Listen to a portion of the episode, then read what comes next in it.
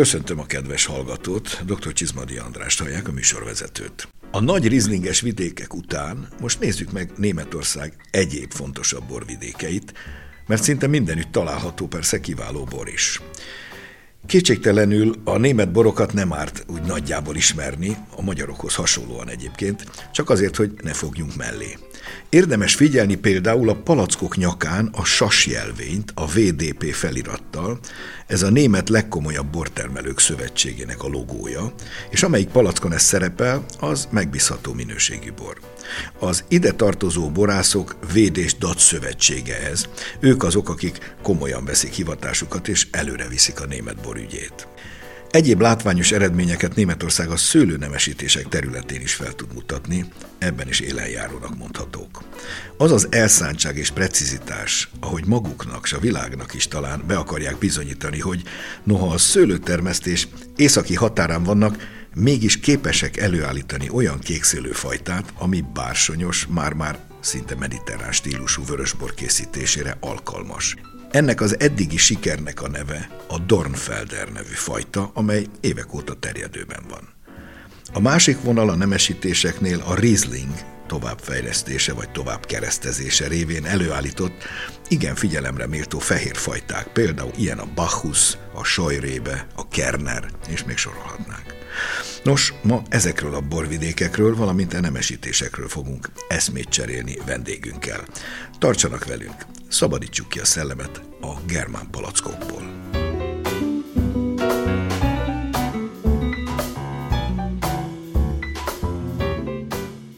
A szőlő a római hódítások idején került a mai Németország területére, a Mózel folyó völgyébe. 330 környékén megépült az első német borospince Trierben, így erre az időszakra tehető a német bor hírnevének kialakulása. A frank birodalom első ismert borászati szaktekintélye maga Nagy Károly frank császár volt. A szőlős kertek azonban főként a szerzetesek irányítása alatt álltak. A Rieslingre vonatkozó első írásos emlék Rieslingen elnevezéssel 1435-ből származik. Bő száz évvel később, 1552-ben a növénytani tudományok korszerűsítésében résztvevő Hieronymus Bock német botanikus és orvos változtatta a Rieslingen kifejezést a ma is ismert Rieslingre. A szőlőfajta történetében komoly előrelépések történtek a 18. század második felében, amikor a Tréri választófejedelem és érsek elrendelte, hogy minden rossz minőségű szőlőt Rieslinggel kell helyettesíteni. Így alakult ki itt a világ egyik legnagyobb Riesling termőterülete. A 19. század közepére a Riesling népszerűsége hatalmasra nőtt, drágábban kelt el, mint a bordói borok és a pesgő.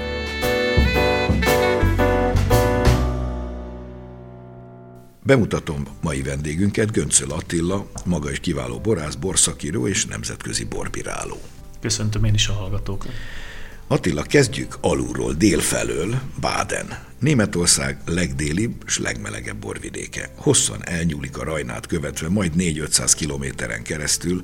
A hosszabbik alsó része tulajdonképpen Elzász tükörképe, csak éppen a Rajna jobb partján. Meglátszik ez a fajta körben is, és a borok stílusában is. Hogy néz ki ma ez a borvidék? Klimatikusan, mik a főfajták? Hát változatos, és nem csak Elzászt említeném meg, hanem ugye Svájc közelségét is Bázelt, hiszen a legdélebbi részén ott például a Saszla egy, egy fontos fajta, vagy a Bódani tó környéke Igen, megint csak egy érdekes tartozik. vidék a burgundi fajták a dominálnak, és például van egy része, ez a Kaiserstuhl, azt mondják, hogy Németország legjobb szürke barátjai készülnek. Grauburgunder, ahogy Igen, mondják, Grauburgunder. Ugye a szürke barát, a Pinot Gris igen. eredeti nevén. Breisgau kicsit északabbra van Kaiserstuhltól, az is egy, egy nagyon fontos terület. Itt, itt löszös főleg a talaj, de hogyha ettől északabbra nézünk, akkor, akkor ott már messzesebb talajok vannak, és például szokták hasonlítani ezt a vidéket Burgundiához. Tehát itt, itt a mészkő adja azt a összetettséget és finomságot a, a Pinot Noirnak, a Spét Burgundernek, ami mondjuk Burgundiába az agyagos, messzes talaj. Igen, hasonlít. Hasonlít, igen. Hívják is, ha jól tudom, ezt a vidéket, mármint a bádeni borvidéket melléknevén Burgunderlandnak, utalva az, hogy a burgundi fajtakör dominál végül is itt alapvetőleg. Igen, és itt még meg kell említeni még egy dolgot, hogyha ha visszamegyünk délre, ez a a Weissherbst, ez a, ez a Schiller borok, és itt a Pinot Noir és a Frühburgunder, tehát az a korai piros burgundi. burgundi. Tulajdonképpen a Pinotnak egy változata, egy kicsit korábban érő változata. Igen, ezt nem már tudni, hogy van Spätburgunder, az mindig a Pinot Noir, német fonetika szerint, a Frühburgunder, az a korai burgundi, az pedig majdnem ugyanolyan ízben, én hasonlítgattam őket, a nagy különbség nem lehet felfedezni. Egy kicsit talán könnyedebb a, könnyedebb, a, úgy van, korai. Úgy van. Württemberg a következő, ami nem más, mint Schwabföld. Stuttgart és Heilbronn környékén vagyunk, ami inkább a Merciről ismeretes. Mégis van itt néhány emblematikus, helyi, lokális fajta. Hát ugye ez a legfőbb vörösbor termelővidéke Németországnak, és a ugye a Schwab nemzeti szőlő, a Trollinger. Trollinger, habkönnyű. legtöbb, igen. Ez egy nagyon könnyed vörösbor, érdekes módon egy késői érésű fajta, de egy, egy nagyon könnyű és gyümölcsös, könnyed bort ad. És mi van még itt? Mert van itt egy számunkra is érdekes fajta. Igen, a Lemberger vagy a kékfrankos. Igen, egész ideáig terjedt el a mi kékfrankosunk, és nem is rosszak ezek. Tehát egy kicsit ilyen németes stílusú, és ez egy ilyen technológiailag tökéletes, gyümölcsös, kerek kékfrankosok készülnek, szépen lebontva az almasavat, németes stílusba egy kicsit. Tehát Nem olyan savasak, mint a mieink többsége, ugye? Azt lehet mondani. Igen, és pont ennek a technológiának köszönhetően. Kicsit északabbra Rheinhessen a következő, igen nagy, szép nagy borvidék. Itt a Rajna balpartjától egészen a Nahe folyóig terjedünk, északon Rheingau a határa, alul pedig Pfalz. A Rajnának van egy nagy balkanyarja, tulajdonképpen Worms és Mainz között vagyunk, hogy el tudja képzelni a kedves hallgató. No, itt már azért nem mindegy, hogy hová nyúlunk, mert van itt sok Liebfrauenmilch, amiről a múlt adásban beszéltünk, ez a bizonyos Boldogasszony teje című édeskés, nyálkás tömegbor, viszont csúcsborok is vannak. Mik itt a szokásos fajták, és hova nyúljunk, hogy csúcsbort kapjunk? Ez 26 ezer hektáros borvidék, tehát hatalmas magyarországi méretbe is, is ez nagy, nagynak számít. Hát Wormsról tudni kell, hogy az a császári város. Tehát a, gyakorlatilag a német történelmnek egy nagyon fontos része. Például az a terület, ami ma is csúcsnak mondható, ez a Nierstein, Oppenheim, ez is azt hiszem negyedik Károly alapította. Szinte minden forrás mást említ, de a legutóbbi statisztikák szerint a Riesling most már átvette a vezetőhelyet, a Riesling Silvania Müller Turgó egy nagyon fontos fajta, de ez csökkenőbe van és a Dornfelder a, a harmadik. De erről a borvidékről mondják, hogy, hogy ezerféle fajta, tehát nagyon sok fajta van itt. Tehát, Szinte minden. Igen, hát nem véletlen, hiszen a legnagyobb. Hogyha visszamegyünk, ugye Nierstein, itt a rajnamenti dűlők, azok olyan meredekek, gyakorlatilag Moselhez hasonlíthatók. Hasonló látványban van részünk, mint, mint ha Moselben járnánk. Ez a Rheinterrassen, ez a neve ennek a vidéknek itt Nierstein mellett. Tehát itt szépen be tud érni a szőlő, megint csak jó kitettség, ugye hasonlatosan a Mózelhez. Igen, és ez a, a, ugye a német megújulásnak egy fontos része ez is, hiszen itt így ezzel a vidékkel is tudta megmutatni Rheinhessen, hogy igenis ott, ott nem csak Liebfreimilch Nem csak Liebfreimilch. van. Egyébként visszatérve erre a Liebfreimilchre, alig tudom kimondani, azért ez egy minőségi borként indult, csak aztán annyira népszerű lett, hogy átvették már nem csak Rheinhessen, hanem a több borvidék is, és lett belőle egy ilyen édeskés nemzetközi piacra szánt bor. Sajnos az a baj, hogy a, még, talán még a mai napig is érződik, hogy a német borokról az átlag borértőnek ez ugrik be elsőnek, hogy jaj, ez a Liebfrauen Milch, hogy a boldogasszony teje már a neve is csodálatos.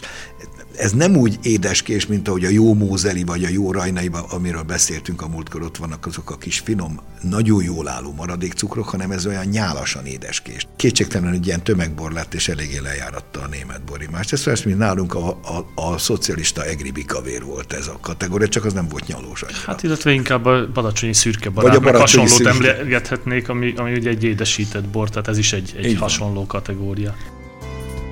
Hallgassuk meg Kilmayer Krisztián, nemzetközi borakadémikust, a bádeni és württembergi borokról.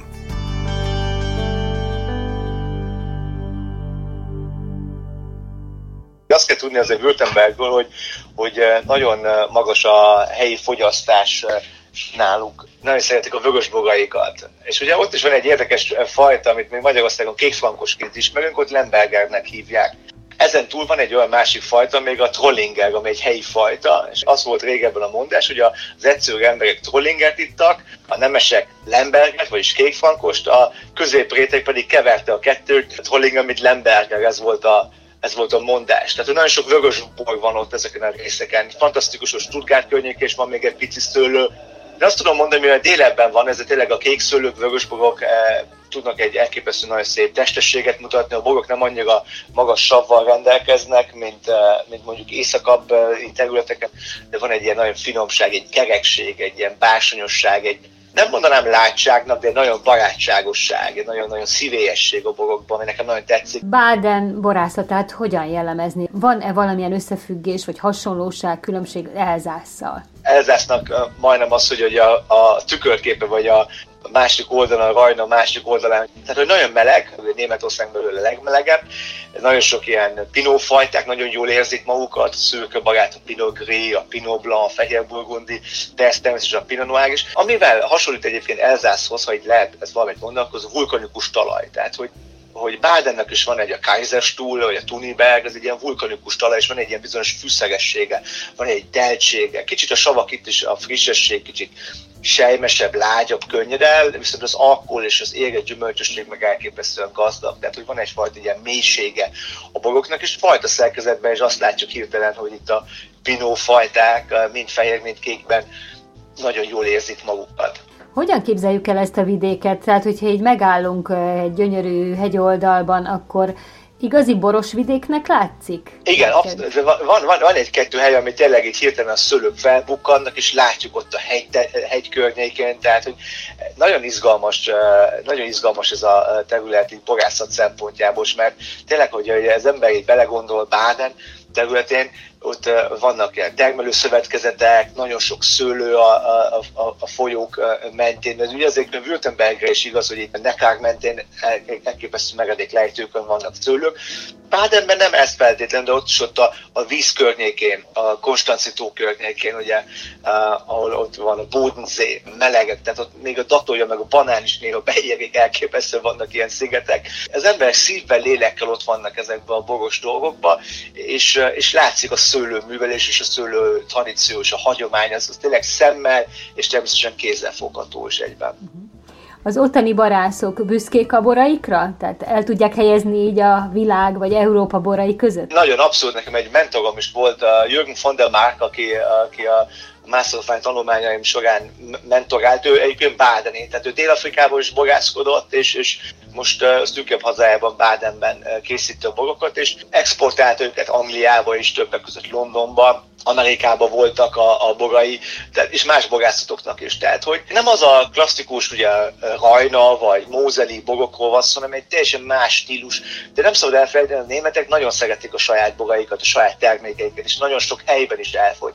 50%-a a német bogeladásnak az helyben megy el. Tehát egy nagyon nagy százaléka az pinceajtóknál történik kis termelők vagy termelőszövetkezetek segítségével is. Tehát, hogy az emberek oda mennek szívesen, és akkor nem egy palackot, egy kartonnal, vagy több kartonnal is vásárolnak a németek. Ezekben volt, tehát a lokál patriotizmus nagyon-nagyon erős Bádenben is, és Württembergben is természetesen. Nem olyan híresek, mint a Mózeli vagy a Weingarborok, ez igaz, de, de, de ez nem jelent neki különösebben problémát, mert nagyon izgalmasak és egyediséggel és személyiséggel rendelkeznek az ottani borok is.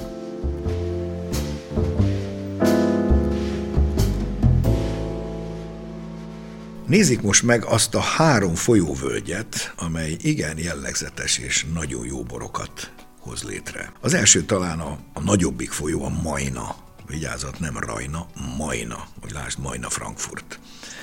A kanyargós Majna mentén van Frankföld. Itt Würzburg a központ, ez a főváros. Itt már a 8. századtól a frank barátok telepítik bizony a szőlőt, méghozzá a Majnára néző igen meredek domboldalakra, melyek a régebbi és az újabb fajták errefelé? Hát ugye nagyon a Majnáról szól ez a, ez a vidék, főleg az északi része Frankföldnek. Majndrájek, ez a három szöget alkot így egy ilyen kanyart a, a Majna, vagy a, vagy a Mainfirek nyugatabbi része a borvidéknek, ahol meg ilyen négy szöget alkot a, a Rajna, de mindenképpen Würzburg a, ugye a központ. És ott ugye a legfontosabb szőlőfajta is, a, a, ami nagyon hosszú történelemre néz vissza, az a, a szilváni. Vagy ahogy ők mondják, szilváner, szilváner, ez a zöld szilváni nálunk. Nagyon hosszan érlelhetőek ezek, a, ezek az itteni borok. Például ugye valamikor a 90-es években felbontottak egy 1640-ből származó palackot. És iható És iható borból. Ugye itt, itt lényegesek ezek a Würzburgi pincészetek, erre is azt mondják, mint ahogy a múltkori adásban Mózerre mondtuk, hogy ide el kell menni, mert ez egy annyira egy gyönyörű történelmi város, bent a városba. Meg maga a dűlők is csodálatos. Igen, dűlők, a pincészetek, a, a Würzburger Stein, ugye, a, a nagy dűlő, a csúcsdűlő a város között. Hát ugye ez a Steinwein, ez, ezt nem csak itt használják, pedig valójában egy dűlő ez a Stein, hanem mivel, hogy itt volt a legjobb minőségű a, a szőlő és a bor, ezért mások is átvették, hogy a legjobb frank borok azok a, a Stein. Steinwein. Kisebb simli azért itt igen, is van. Igen. Tehát a szilváni volt nagyon sokáig, ez egy nagyon produktív fajta egyébként, bőtermő, viszonylag korán is érik, de újabban, mint hogyha fölváltotta volna a Müller-Turgau. Igen, bár mondjuk a Müller Turgau az azért csökken egész Németországba. Itt a Szilváni mellett ugye nagyon elterjedt, és feljövőben vannak azok a fajták is, amik, amik új keresztezések.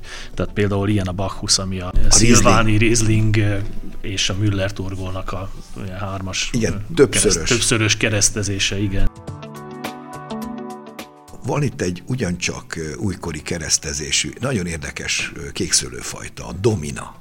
Domina, igen, ez a, a Pinot Noirnak és a portugízernek, Kékoportónak a keresztezése.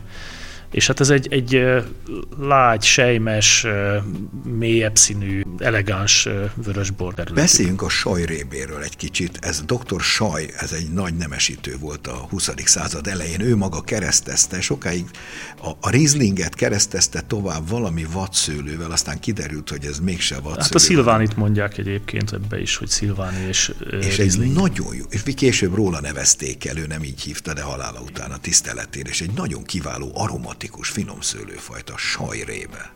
Van itt egy jellegzetes palackforma, amit sajnos kezdenek már levetni, de egy időben a Frankenwein csak és kizárólag ebben a formában jelent meg. Igen, ez a boxboitel, egy ilyen kulacsformájú palack. Ez, szó szerint én lefordítanám, ez a kostök, ez acskó a mm. alakra vette magát. A boxboitel úgy néz ki, mint a kosoknak a szépen lógó herezacskója, erre egy ilyen hasasodó alul, lehet mondani kulacsnak is egyébként. Igen, erre nagyon büszkék, és a, a, akik hagyományos pincészetnek mondják magukat, a, ők általában palackoznak ebben. Nagyon nehéz pakolni, mert ugye nem, nem lehet úgy pakolni, mint egy normál palackot. Speciális kartonokat ma küldték nekem, ami háromszög alakú osztatú, tehát hogy pontosan bele tudnak feküdni a boxbajtlek. Beszéljünk most a másik nagyon fontos kis folyóvölgyről, ez a Nae, ami a Rajna egyik mellékfolyója, ott Rheingau végénél torkolik be valahol a Rajnába. Itt mindenféle talaj van, van itt pala is, egy kis vulkáni máladék, homokkő, kvarcit, igen nagy a változatosság, és ennek megfelelően a borokban is az. Müller Turgau is, Riesling is, burgundi fajta kör is, mit mondhatunk erről? Hát ugye ez az érdekes, hogy ez a borvidék, ez a nagy rizlinges borvidékek között helyezkedik el, és egy kicsit ilyen átmenetet is képez mondjuk egy Mózeli és egy, egy Pfalci Riesling között, vagy, vagy Rheingaui Riesling között, mert ugye ezek között a borvidékek között húzódik. És árban hogy néz ki hozzájuk képest? Hát olcsóbb Igen. szintén, mert Igen. ez később is lett borvidék, tehát ez kicsit betagozódott ide-oda. Nincs akkora történelmi múltja talán, vagy akkora neve. Igen, pedig nagyon, tényleg nagyon jó minőségű borok készülnek. A Náe folyóvölgye, ez egy, egy nagyon szép, szintén egy, mint ahogy megszoktuk már itt mindig erről beszélünk, hogy a, a Rajna, a Majna, a Náhe, az Ár, stb., hogy milyen gyönyörű völgyek vannak. Hát itt is megvan ugyanez a, a mikroklíma, a talaj viszonyok, egy kicsit lágyabb talán a, a Riesling, mint a Nem mint annyira Mosel. élesek a savak. Igen, nem annyira élesek a savak, egy kicsit könnyebben érthető borok ezek, de nem annyira testesek mondjuk, mint Falzban. Harmadikként itt van a, talán a legkisebb folyó ezek közül, az Ár folyócska, ami gyakorlatilag a Rajna legészakibb olyan mellékfolyója, ahol még egyáltalán szőlőtermesztés folyik. Ez már majdnem Bonn előtt vagyunk egy kicsivel, szintén balról érkezik, tehát nyugati irányból folyik kereti irányba és torkolik a rajnába. Ennek következtében viszont az északi meredek oldalak totál déli kitettségűek és ezeken az rettentő meredek oldalakon ráadásul kék szőlőterem főleg méghozzá nem is akármilyen. Ebben a szűk völgyben hihetetlen érdekes, a kanyarok következtében csodálatos mikroklímák alakulnak ki nagyon pici borvidék, tehát Somlóhoz hasonlíthatnám egy 5-600 hektár az őszterülete. Sokan mondják, hogy ez inkább fehérborra lenne alkalmas. És nagyon jó rizlinges terület lenne ugyanígy, igen. csak hát... Abból ugye, van elég. Igen, tehát így a rossz nyelvek azt mondják, hogy azért készülnek itt főleg vörös borok, mert túl sok a híres rizlinges vidék a környéken, de nagyon híres az itteni Pinot Noir vagy Spätburgunder, ugye a Frühburgunder is, Portugízer például, vagy például itt, itt már megjelenik a, a Régent, ami, ami egy ilyen hibrid tehát igazából egy ilyen amerikai és európai szőlőnek a, a keresztezése. Kicsit közel van a, a, a Pinot Noirhoz, viszont nagyon ellenálló a betegségekre és a fagyra. Tehát ez, ezért fontos, főleg itt északon. Itt is a rómaiak kezdték állítólag, aztán később a frank barátok hoztak itt ezt a Spätburgunder kultúrát, majdnem mindig onnan jön a, a mai, akkor még frankföld, mai francia földről. De azt mondják, hogy itt ugye a 80-as évekig elég sok volt a kicsit ilyen édeskés, bizonytalan jellegű bor. Tehát igazán a 80-as években volt valami radikális változás, hogy az új generáció máshogy kezdte gondolni a világot. Ugye előtérbe kerültek ezek a különböző dűlőszelektált spétburgunderek, meg a portugízer, tehát ez a két fajta hozta meg talán a hírnevet, meg, meg hát a Riesling is. De hogy ez a generáció elment Burgundiába megnézni, ja, hogy igen. az eredetit hogy csinálják, összevetette, és rájöttek, hogy egészen máshogy. A saját technológiájukat átalakították, és abszolút ezeket a burgundiai példákat vették elő. Tehát hirtelen nagy minőségi robbanás következett be, hogy a burgundiai példákat vettek alapul, és még egy fontos dolgot kell árral kapcsolatban említeni, hogy itt vulkanikus a talaj ami azért nagyon rányomja a bélyegét a borokra. Kevés ilyen talaj van Németországban, tehát ez emiatt is különleges. És hát ugye sikerült árba is és minőségbe is egy nagyot robbantani. Mondhatni, hogy Burgundiával összevetve, persze Burgundiáról mindig azt mondjuk, hogy Burgundia az Burgundia, ugye az nehéz összevetni, de mégis a csúcs ármenti pinók elérik a burgundiai szintet, ha nem is a legmagasabbakat, de jó burgundiai átlag közép felső szintet? Hát azt el, igen, néhány. Megköszönöm Göncöl Attilának a szíves közreműködést a német borok világáról. Én is köszönöm, hogy itt lettem. Most hallgassuk meg Kilmeier Krisztiánt a mellékfogyók völgyeinek borairól.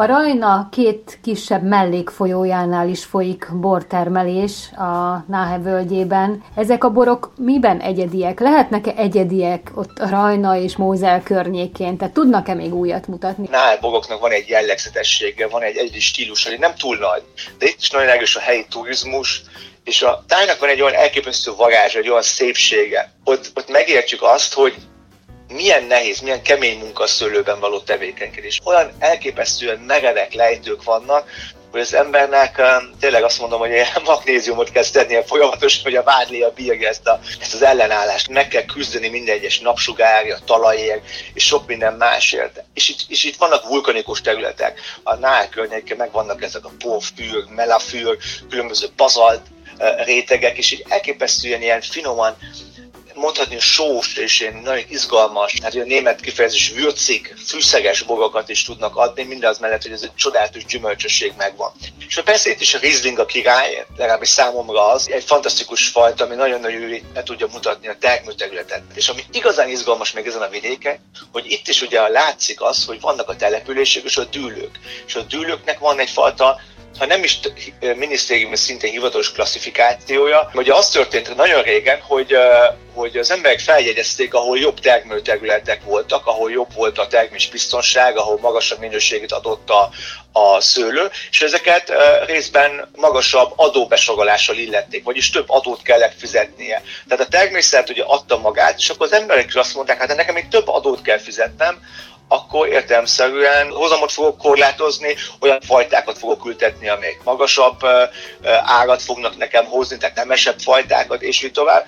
És akkor így, így a természet és az ember is egy ilyen közösségben együtt dolgozva azt mondták, hogy akkor itt egy jobb minőséget fogok termelni. És ugye ez a régi ilyen adókártyákon, de nem csak a NÁL, a Mózerben is van ilyen, lehetett bizonyítani, hogy voltak olyan területek, amelyek magasabb rangsorolást kaptak valamilyen szempontból, és ugye ezáltal ugye mind az ember, mind pedig a természet azon volt, azon igyekezett, hogy jobb borokat készítsen, úgymond időzelben készít és alkosson. Uh-huh. És ez adókártyákkal lehet bizonyítani mai napig is, uh-huh. több száz évre visszamenőleg. Uh-huh. Van még egy másik völgy, az Árvölgye, ez a legészaki pontja a vörös boroknak, úgy tudom, sőt a Pinot Noir legészaki pontja, de egyáltalán lehet-e burgundiai mércével beszélni erről, ha már itt a Pinot Noir szóba hoztam. Én nagyon szeretem Burgundiát, tehát nekem, nekem Pinot Noir az mindig is Burgundia. Mint, mint született német, azért azt gondolom, hogy Németország is fantasztikus. Egyébként úgy tudom, hogy Franciaország és Kalifornia után, vagy Egyesült Államok után egyébként Németországban van talán a második vagy harmadik legtöbb Pinot Noir, vagy a ők mondják Spätburgundák, ugye? Nekik saját nevük van, így a szőlőre Spätburgunder Pinot Noir, és a világon talán második vagy harmadik helyen vannak, ami így a, a mennyiséget illeti, és igen, ez Németország egyik legészakibb termőterület, az Ár, a kis folyóról lett elnevezve, hogy tavaly évben borzasztó katasztrófa sújtotta ezt a vidéket, hiszen kiömlött ez a folyó, és óriási károk okozott mind természeti, mind pedig emberi károk sajnos. Viszont ez a vidék, ha a szőlőt nézzük, a szőlőtermelés fantasztikus. Itt is elképesztően meredek lejtők. Itt található Németország, azt hiszem talán legkisebb dűlője is egyébként, amit még így klasszifikáltak. Elképesztően gazdag pinonoárok születnek. Van egy pár maréknyi borász, aki tényleg így feltette ezt a térképre, ezt a, ezt a vidéket, a nemzetközi bor térképre, és nagyon sokan követik őket, és egyre többen vannak, és én bízom benne, hogy ugye a közös német összefogás, külföldi összefogás is újra föl tudják építeni ezt a vidéket a katasztrófa után. Én azt gondolom, hogy Burgundia csak egy van, Kótor csak egy van, és így tovább, és, és, és így ezen belül az ár, mint terület, ugye a kis folyóval elnevezve, ez is egy egyedi és különleges. És ha választanom kellene Burgundián kívül Pinot Noir, Spitburgundet, akkor innen választanék elsősorban. És most hallgassuk meg, mi újság a borok világában. A híreket Vajda Boglárka szemlézi. Idén is felmérték az Eszterházi Károly Katolikus Egyetem kísérleti szőlőültetvények és borászatának szőlőfajtáit ért fagykárt az intézmény munkatársai.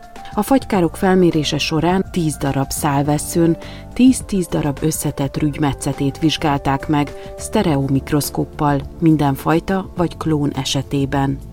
A rügy és diafragma vizsgálati eredmények alapján fagykár miatti terméskiesésre nem számíthatunk ebben az évben. Immár negyedszer rendezik meg a Furmint napok Köveskál eseményt február utolsó hétvégéjén Köveskál gasztrofalu vendéglátóhelyei és pincészetei. A rendezvény szervezőinek célja, hogy bemutassák a Balaton környéki furmint borokban rejlő potenciált, felhívják a figyelmet a szőlőfajta szerepére a borrégióban, és hétvégi programot biztosítsanak mindazok számára, akik minőségi boros és gasztroélményre vágynak Köveskálon, a Káli medence ékszerdobozában. A Borzsúr 2022-ben újra megrendezi az ország legnagyobb beltéri kóstolóját, több mint 200 borász kiállítóval. A Borzsúr Magnumra, amely hagyományosan az év első szakmai találkozója is egyben, február 19-én kerül sor a kongresszusi központban. A szakmai résztvevők számára külön borgalériát állítanak fel, ahol a nagy nemzetközi vásárokhoz hasonlóan partnerei kiemelt tételeit egy helyszínen és időben kóstolhatják meg, hogy utána a pincészetekkel személyesen folytathassák a beszélgetést a kiállítótérben, de emellett számos kísérőprogrammal és gyors kóstolással is készülnek a szervezők. Mai műsorunk véget ért. A hangmester Bolgár Jonatán nevében is megköszönöm figyelmüket. Szép napot, jó borokat kívánok. Dr. Csizmadi Andrást hallották. Mai adásunkat a mediaclick.hu honlapon hallgathatják meg újra. A műsort az MTVA készítette 2022-ben.